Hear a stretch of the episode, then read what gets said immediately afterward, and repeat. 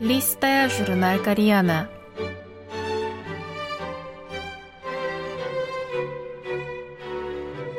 Дорогие радиослушатели, в эфире листая журнал Кориана. В этой передаче вы можете послушать самые интересные публикации журнала Кориана, который издается Корейским фондом. У микрофона Аня.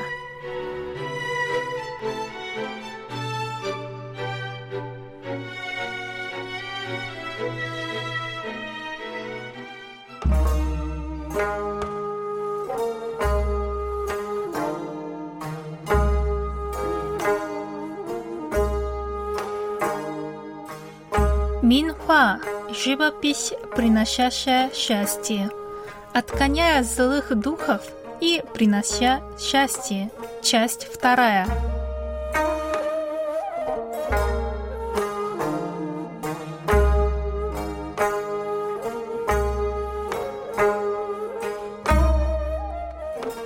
В XIX веке ситуация изменилась. Изображения пионов вдруг обрели необычайную популярность. Ширмы с пионами ставили в домах, чтобы сделать жилище пристанищем счастья, и украшали ими банкетные залы. Возможно, опыт четырех войн от Имжинской войны до нашествия маньчжуров изменил мировосприятие зомби, сделав его более реалистичным.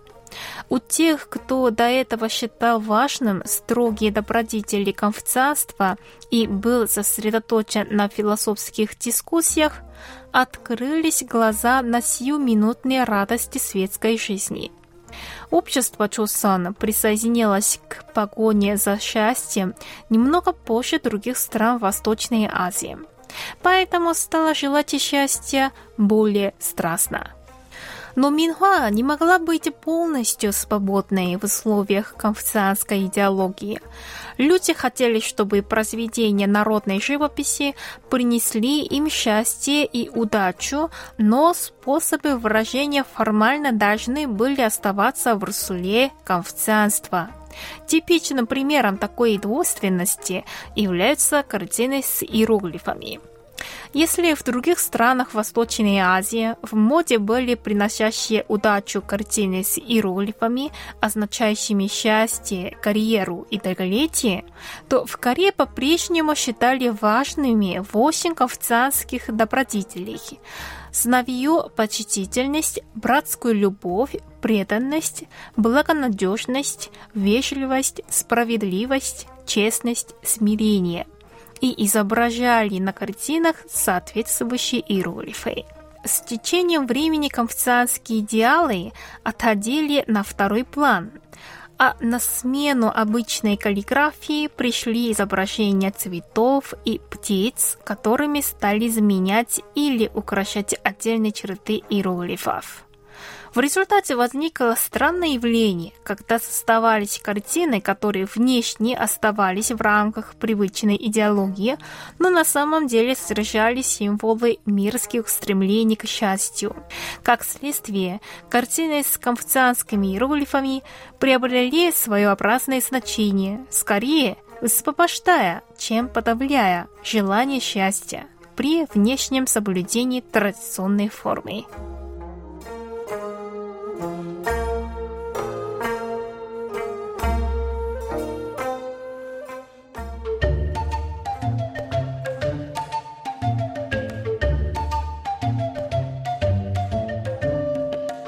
Корейская народная живопись Минхуа, выражавшая мольбу о счастье при помощи радостных эмоций, отличалась яркими цветами и юмором.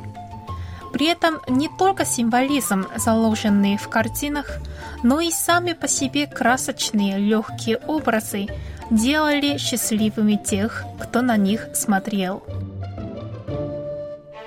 Во второй половине XIX века Чосан оказался перед лицом сложных экономических и политических перемен. По мере того, как западные державы, такие как Россия, США, Англия, Франция, заглядывались на корейский полуостров, страна продолжала идти к гибели и в итоге была аннексирована Японией. Но даже в тот период в картинах Минхуа не было мрачности. Напротив, они излучали жизнерадостность и не давали унывать. В них чувствовалось, что люди того времени были твердо намерены преодолеть все тяготы благодаря позитивному настрою. Это были светлые картины в мрачные исторические времена. Удивительно, что в последнее время Минхуа периода Чусан снова в моде на волне популярности стиля ретро. Рисование Минхуа, начавшееся как хобби домохозяек, теперь становится полноценным жанром современного искусства.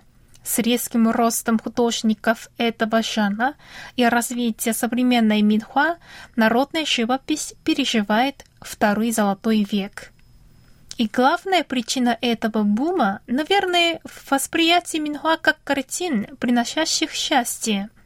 Конечно, это берет начало в шаманистских верованиях, но светлые жизнерадостные картины сами по себе излучают здоровую энергию, которая передается зрителю. Всегда служить источником позитива – это самая прекрасная добродетель Минхуа.